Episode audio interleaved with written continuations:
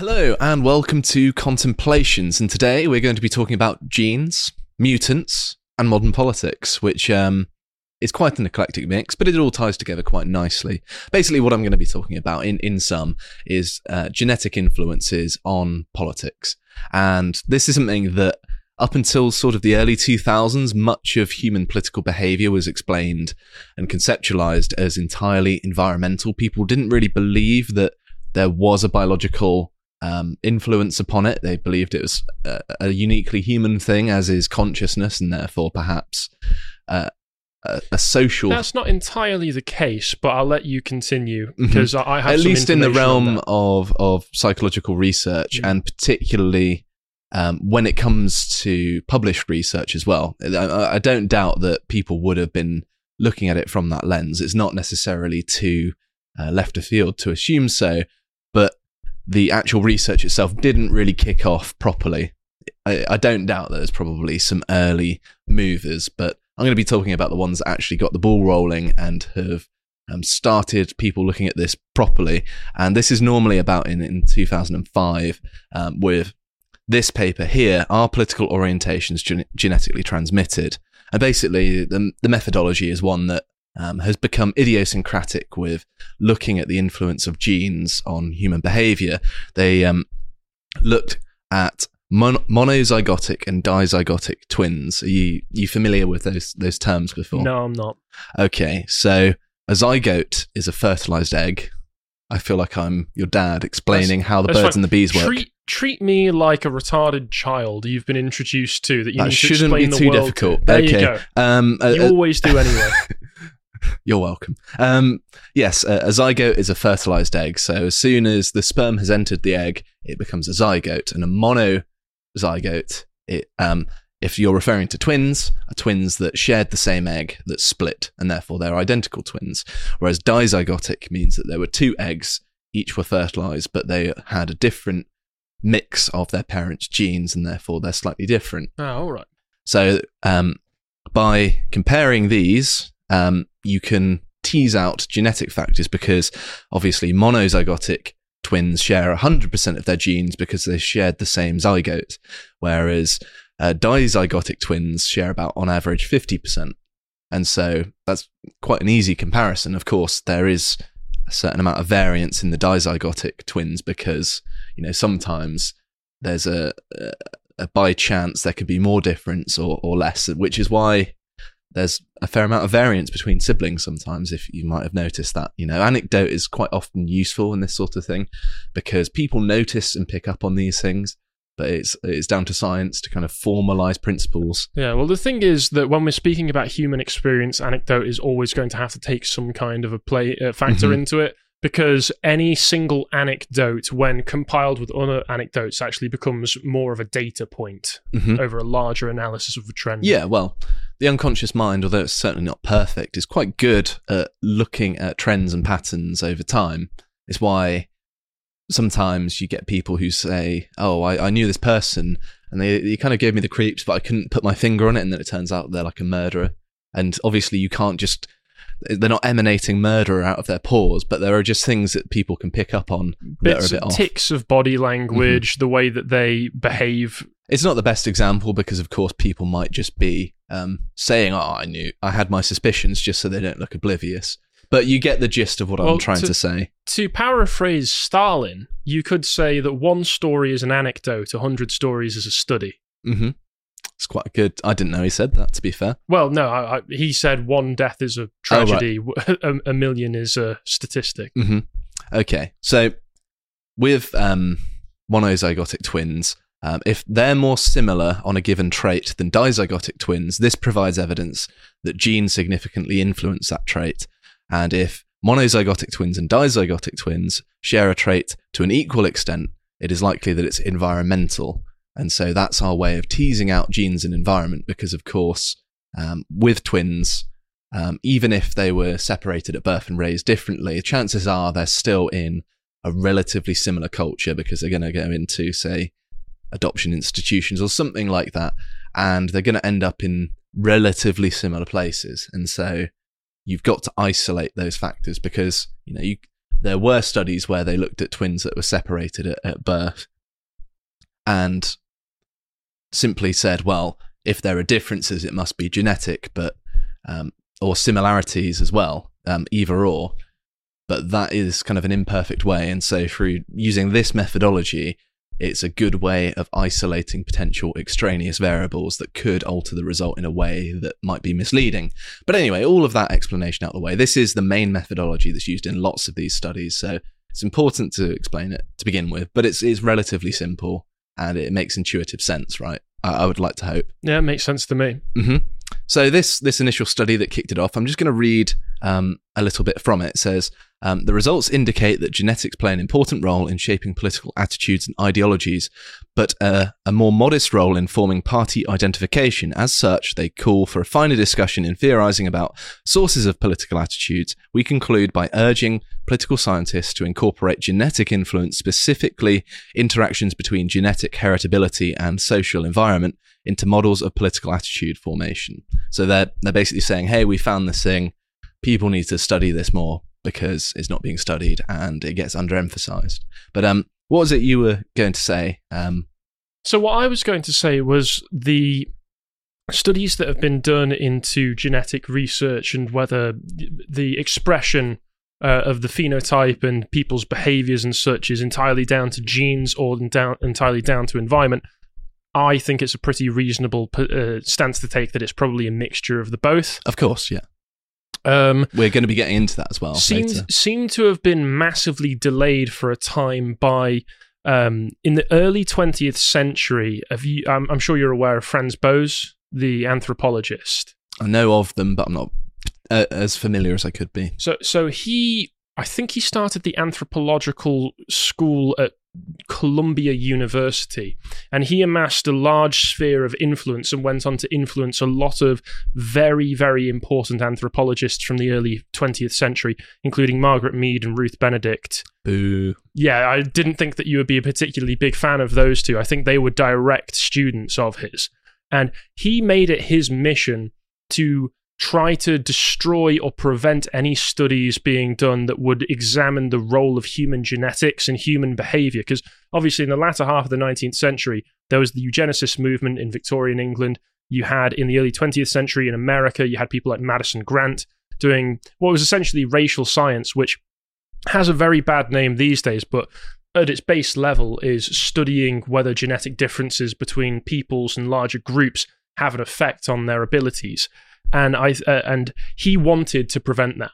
Mhm. So this was something that we probably would have had a lot more research into earlier on than at the beginning of this century if it hadn't been for a concentrated effort to try to prevent that. And it seems that Franz Boas, through his influence that he had, was able to prevent a lot of research being done. This is similar to how the Frankfurt School wanted to push the notion of the authoritarian personality. I think we've covered this before, haven't we? Yes, yes, we have. And that halted a proper understanding of political psychology for quite some time because people were hung up on it. And then people realized that actually, no, this doesn't really work. There are so many inconsistencies. What are we doing? But, you know, there's, there's still some interesting things that came of it. of course. So it, it's not all bad, I If you- suppose. If you'll, uh, while you're talking, if you just let me double check something, I of want- course. I, I- I'm sure that there is a connection between Margaret Mead and the Frankfurt School, so it would be very interesting. Here we here, here it is. Apologies for the wait there. Um, despite the fact, uh, blah, blah, blah, Mead was on the advisory board of the Frankfurt School. They were attached to the Incident uh, Institute of uh, Sociology, Of course. I, I believe. Um, their anti-Semitism project, which was the one that funded the and produced the authoritarian personality, which was the massive study that you're talking to. Margaret Mead was on the advisory board of that. So there is a direct link between these two movements that were vital for stalling a lot of scientific, biological, and psychological research that could have been done for Mhm. a long time. So, in many ways, actually, this sort of stuff is picking up more than ever, and is, is good news. It's why I don't like it when people say um, uh, back in the day, like Milo Yiannopoulos, just like, oh, psychology is a load of rubbish. It's also a social science. To which I say, no, it's the study of the individual. Sociology is a social science, but there is social psychology which overlaps. I think people mistake psychology for psychoanalysis, mm-hmm. which, well, from what I've looked into for the most part, the Freudian style of psychoanalysis seems to be a load of rubbish. It is, yes. Um, I, I, think we should actually cover this at some point because I, I would like to break down what's good about it because there are some good parts that are quite profound and there are there are some things that are just complete nonsense that are the ravings of a madman or a, a pervert is probably well that's the thing a lot of freudian psychoanalysis seems uh, uh, uh, which was very influential again it all ties together mm-hmm. um, which was very influential for the frankfurt school i think at the beginning of the authoritarian personality they dedicate part of it to mm-hmm. him and say that he was such a big influence a lot of it seems to be sexual perverts and subversives arguing that, did you come from a normal family? Did your parents love you? Well, guess what? They just wanted to have sex with you, and you probably want to have sex with them, you disgusting freak. yes, that's not true, by the way. No. Right. So I'm going to talk about um, genes and group cooperation because one thing that politics certainly is is uh, an exercise in group cooperation, and this is sort of the the large scale framework because you can also use more general um, genetic research that isn't necessarily politically focused um, to have an explanation of this because it also talks about um, why and, and how there are these um, differences between people's political positions depending on, say, things like ethnicity. That's a shorthand way of understanding their genes, essentially, because people of a similar ethnic group share genes, which is important because um, people who share genes behave differently to those who they don't share genes with, which shouldn't be a surprise to anyone um, if you have a pair of eyes and ears in the 21st century. So, first thing that's important to talk about is genetic relatedness. Um, so, there's a natural inclination to form groups with people who are genetically related to you, say a family, um, or an extended family, or people who grew up in a similar area to you that are more likely to share genes with you. Um, it means you're more likely to form groups and cooperate with close relatives because of the shared genetics. And this is just a strategy that exists in non human animals as well. It's not necessarily uniquely human. And it just means that your genes are more likely to be passed on um, because they share genes. So even if, you know, an accident happens and you die, at least you've done something to help the people who are related to you in some way. I've or seen, at least similar. I've seen that used as an explanation for uh, nationalism as well. Mm-hmm. Why people would be willing, if they don't have children, to sign up for the military to protect their own nation and their own people. Because, as you said, even though you may not be directly related to them, if you're of the same ethnicity, you share enough gene- uh, genetics so that if you die and end up defending somebody else who's able to raise their own family, then you are still defending your own ethnic gene pool. Yeah, and there's certainly some truth to that, and I think that that is there's there's something deeply biological to motivate people to face near certain death, right? There, there's something profound going on there.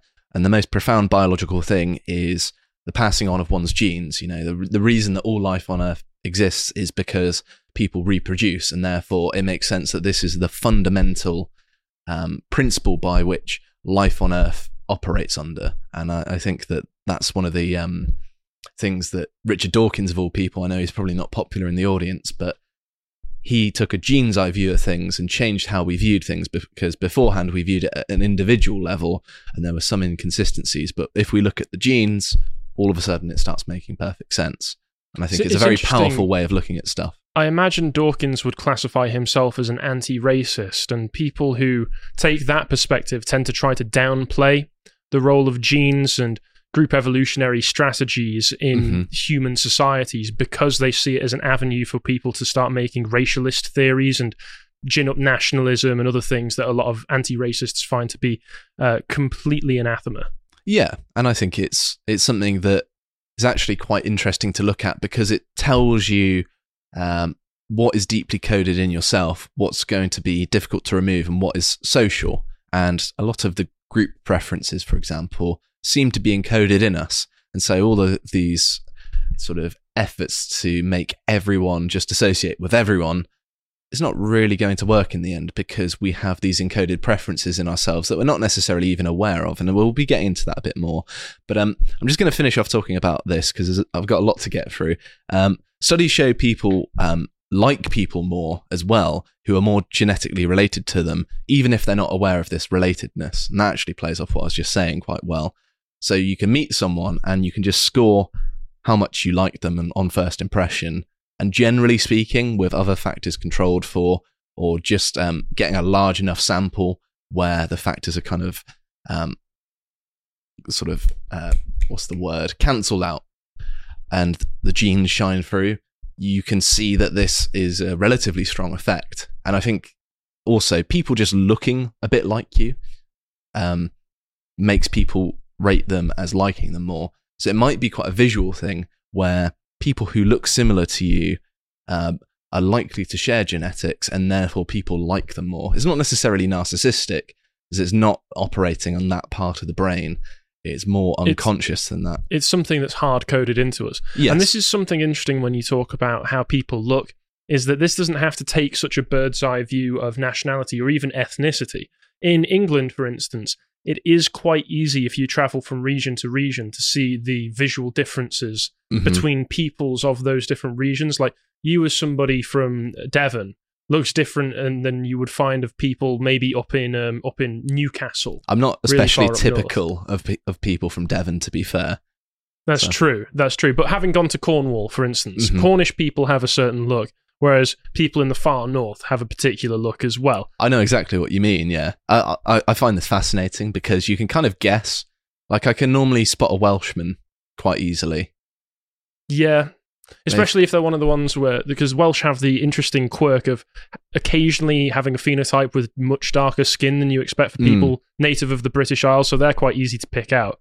I think my dad might be a bit more Welsh than I am because he's got very dark skin for a northern. I think it's um, originates from northern Iberia. That's why some British people have um, genes similar to the Basque region of, of mm. northern Spain. And I, I, I haven't looked into it, but I wouldn't be surprised if I did because you know I get my olive skin from Scotland. How did that happen? Yeah, well, my dad looks Indian when he's got a tan, and so I does mine actually. Yeah, and I don't tan at all. it's funny how it skips, isn't it? So just a short word about um, cooperation more generally. Um, those with certain genetic variations may be more inclined to help others and cooperate and form bonds, which makes group formation easier. So there are people who are just genetically predisposed to form groups more often than not. Um, and say in our hunter gatherer past, forming a group, of course, may be the difference between life or death because um, as an animal on our own, we wouldn't be able to match up against, say, a lion or a tiger, whereas multiple of us, you know, stood on our hind legs with our lowered esophagus can make very deep noises and we have our arms free so we can pick up stones and throw and that will intimidate the animal away. You t- referencing the stone has reminded me of that image. The man throwing the stone. Oops, sorry, Animal Kingdom. I just learned to throw a stone. You're screwed. That's how it all started, everyone. Um, so, social cognition is also an important factor as well. And of course, genetic factors impact mental processes involved in perceiving, interpreting, and understanding social stimuli. Um, this shouldn't really be a surprise for anyone because there's a large amount of variation of people's ability in this. Um, and of course, this also relates to things like empathy, theory of mind. So, how well you can understand someone else's mind, which is uh, a sort of sub facet of empathy as well as just your general social perception. So someone can, you know, not be very empathetic, but they can be quite socially perceptive and therefore compensate for it. You get this um, with uh, the uh, autistic psychologist uh, Dr. Temple Grandin, who basically hid her autism from a, a, room full of psychologists because she'd learnt the social cues and could navigate that world so well, but it had been rote learnt rather mm. than it just being instinctual, um, as I find it to be. Women too are often much better at um, masking their uh, yeah. ma- masking those sorts of things. They're less likely to have the more extreme variants. Um, and it, it, it, autism in particular is something that means that people struggle with these sorts of skills. Um, and yet, as a population, autism is relatively common. And of course, there's some evidence that some specific individuals actually have improved systematizing abilities. And my understanding of this, um, correct me if I'm wrong in the audience, but it was quite a while ago since I studied it, was that it's similar to how, you know, if someone becomes blind, they um, have a slightly better sense of hearing. It's not necessarily true of everyone, um, but for some people, the absence of a certain ability means that another ability becomes more refined and they're better at it. But that's interesting. A, I, I always thought that was TV magic when they play up those kinds of things. Mm-hmm. But um, the the important thing is in a population of human beings, what you've got there is you've got a variation or a series of specializations. Having someone who's good at systematizing more so than your average person might actually be quite helpful. But then you also want the majority of people to be good at socializing and getting along so that they can keep the group harmonious. So there's um, an argument that these sorts of things played some sort of survival advantage in a group setting because having one or two people in a group of say 50 that were good at that sort of thing um, the the social um, disruption that's a bit of a harsh term that they cause would be mitigated against because all the other of the other people would be competent enough to keep things harmonious and they wouldn't be causing too much disruption um, yes, it's kind of a um, a division of labor, but on particular traits that are selected exactly. within groups. I know that people like Steven Pinker are very harshly against the idea of group selection because they say things like, well, you know, selection takes place on the individual level, so therefore group selection isn't a thing. But that's not really looking at the argument that's being made on group selection. The argument mm-hmm. that's made on group selection is that individuals within the group will still be considering what is best for the group when they're making their own individual selection choices yeah, as well. well. You can just use anecdote here. Like when you live in a a household and you've got you know significant others family members and what have you do you make decisions purely on your own or do you make decisions considering other people i think 99% of people are going to to say the latter aren't they yeah clearly and whether or not you realize it once again with the expression of because some some would make the argument that the in, entire phenotype of yourself is purely the expression of your genes. Mm-hmm. Obviously, that's discounting the environmental factors. But when you're saying that you will be attracted to people with similar genetics as yourself. If you're selecting for a partner, you'll probably be selecting for somebody who is relatively similar to you. Mm-hmm. So if you are one person in a group, if you are the one who's excellent at systematizing, everybody else is great at socializing. If you can find somebody else who you can potentially produce offspring with who's also excellent at systematizing, you're probably likely to be attracted to them mm. because of those similarities. And it's it's something that propagates itself yeah, the the sort of old adage of opposites attract isn't really something that holds true in the evolutionary biology literature. Uh, unfortunately, I mean, uh, it's, it's, it's a nice old notion. wives' tales do often have truth, but not always. Mm-hmm. I think people find opposites interesting, though, don't they? That's the the thing. They attract, but they don't always work. That's my caveat I'd add. Yeah. So the final thing before we get on to ethnicity is just talking about oxytocin receptors. So um, oxytocin, of course, is known as like the the love um, chemical. You know, it's when you're in love with something, someone, you get an elevated level of oxytocin, but it, it serves lots of other functions as well. Um, so the oxytocin receptor gene is involved in regulating the hormone oxytocin, um, which also plays a role in social bonding and trust. So some people will have a sort of higher threshold and therefore be more prone to bond with people quickly and more trusting of people. And those two things are sort of um, bound together because, of course, if you're skeptical of someone, then you're going to be a bit more standoffish and find it harder to bond with them if you don't trust them. And so it makes sense that these two things are paired together in a sort of neurochemical point of origin. And basically, yes, the more oxytocin you have, the more bonding and trust you have. And so that's basically how it works. So you can be sort of predisposed to be very um, quick to latch on to someone and trust them, perhaps mistakenly or not.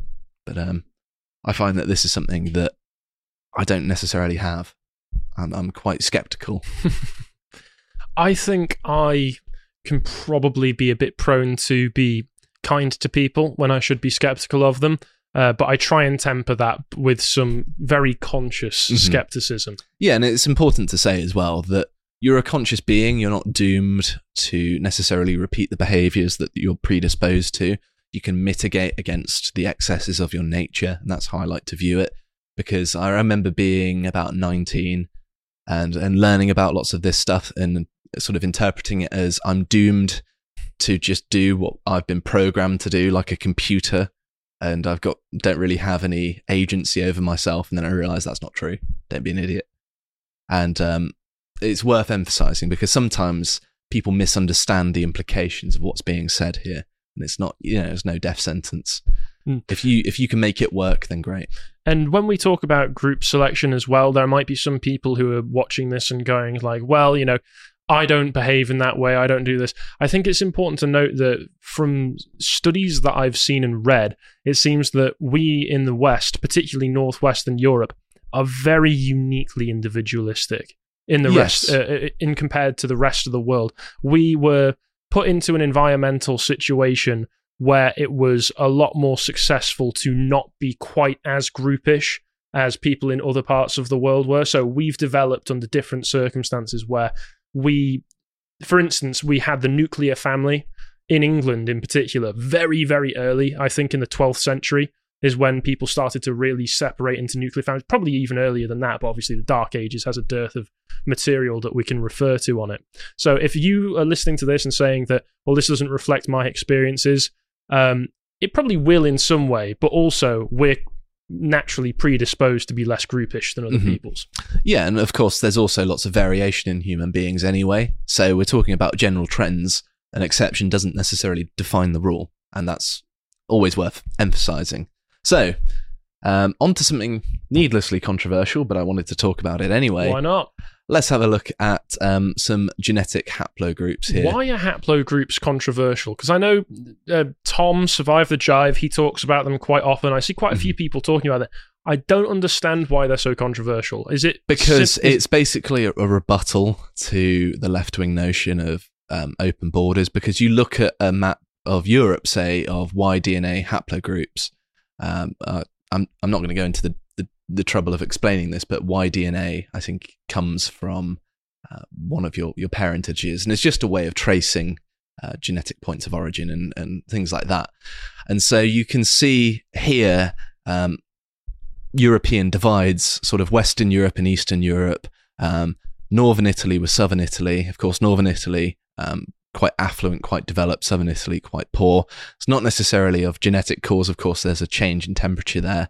Northern Italy is quite alpine. So Mm. it is quite complicated, but you can also see in, in Britain, for example, um, you can the- see where the Vikings landed and left you can, yeah.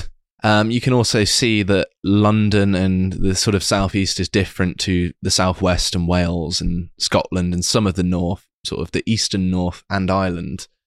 And, you know, I get all of my genes basically from those areas that aren't where the Vikings and Anglo Saxons were, which is ultimately what that imprint is. You see that sort of orange color, which comes from sort of northern Germany and um, of course, Denmark there is a combination of the Proto-European and the, the, the German there. The Teutonic peoples. I suppose so, yeah. Yes. But um, I, I'm kind of on the borderlines on uh, where a lot of those parts cross over, which would explain, you know, I've got Scottish, I've got English, and I've got some Danish in me as well. Mhm. And only 1% Welsh. yeah, well, I don't have any Welsh, but I've just got a lot of Brittonic. Um, Not the worst thing. All No, no, Celtic no. peoples, really. yeah, yeah, yeah, of course. Um, so I've probably got a lot of overlap with the Welsh, just not directly from Wales. I think Brittonics are more of a general term just for the, the pre Anglo Saxon, pre Roman sort of thing. But yeah, I've got 1% Norwegian, which is from Scotland. Of course, you know, the, the Norwegians controlled the Orkneys and they were relatively close. Mm.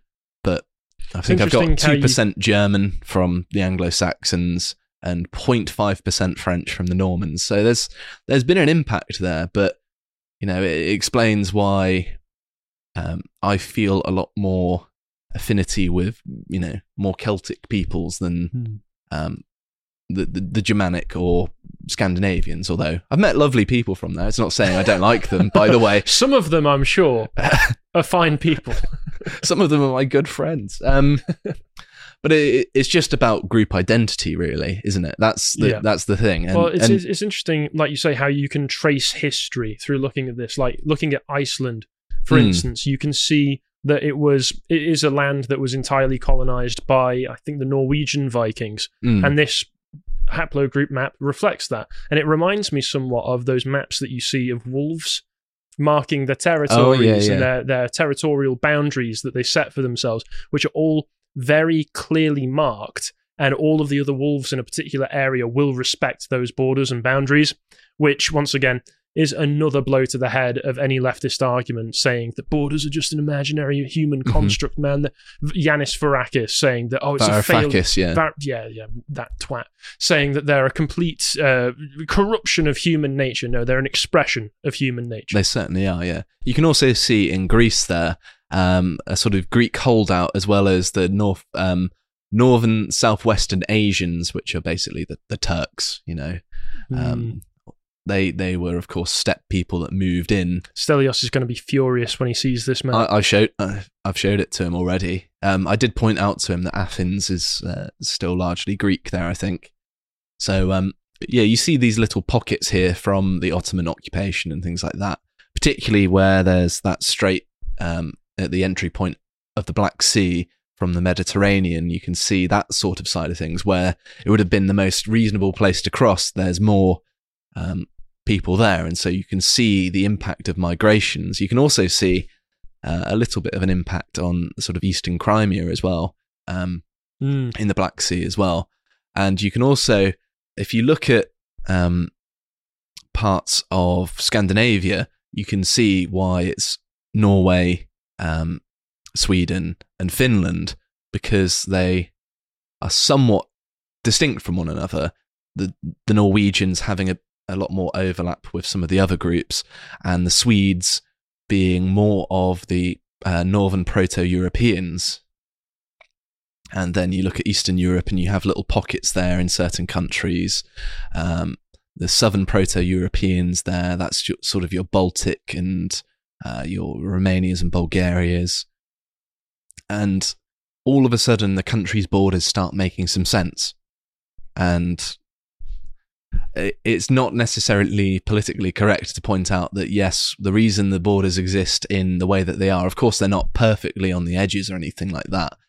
But Well, that's that's the thing. Just because there are fuzzy edges of the Mm-hmm. boundaries doesn't mean that what the boundaries what uh, uh, doesn't mean that the category of the boundaries around doesn't exist. Yeah, and I think that that's part of the reason why they're controversial. Is it it gives credence to nationalism, and I'm not necessarily a massively nationalistic person. I don't necessarily have an agenda. I'm more of a sort of localistically focused person.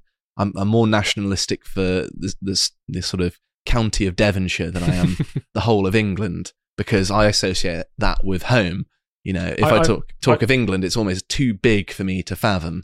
Despite the fact that England is quite a small place. Yes, Yeah, I, I find myself having a bit of a hierarchy of values with it, where, yeah, Cheshire, where I'm from, is home to me, Yeah. more so than England. Cheshire and the whole area of Mercia is where I grew up and what I'm most familiar with. And so I have the most attachment to that.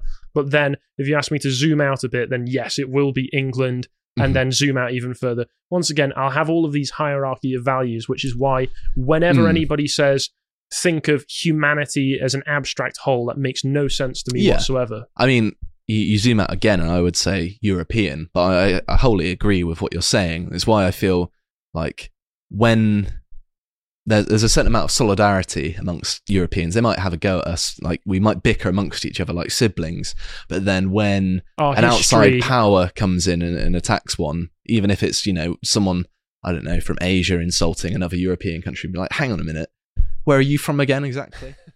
To watch the full video, please become a premium member at lotuseaters.com.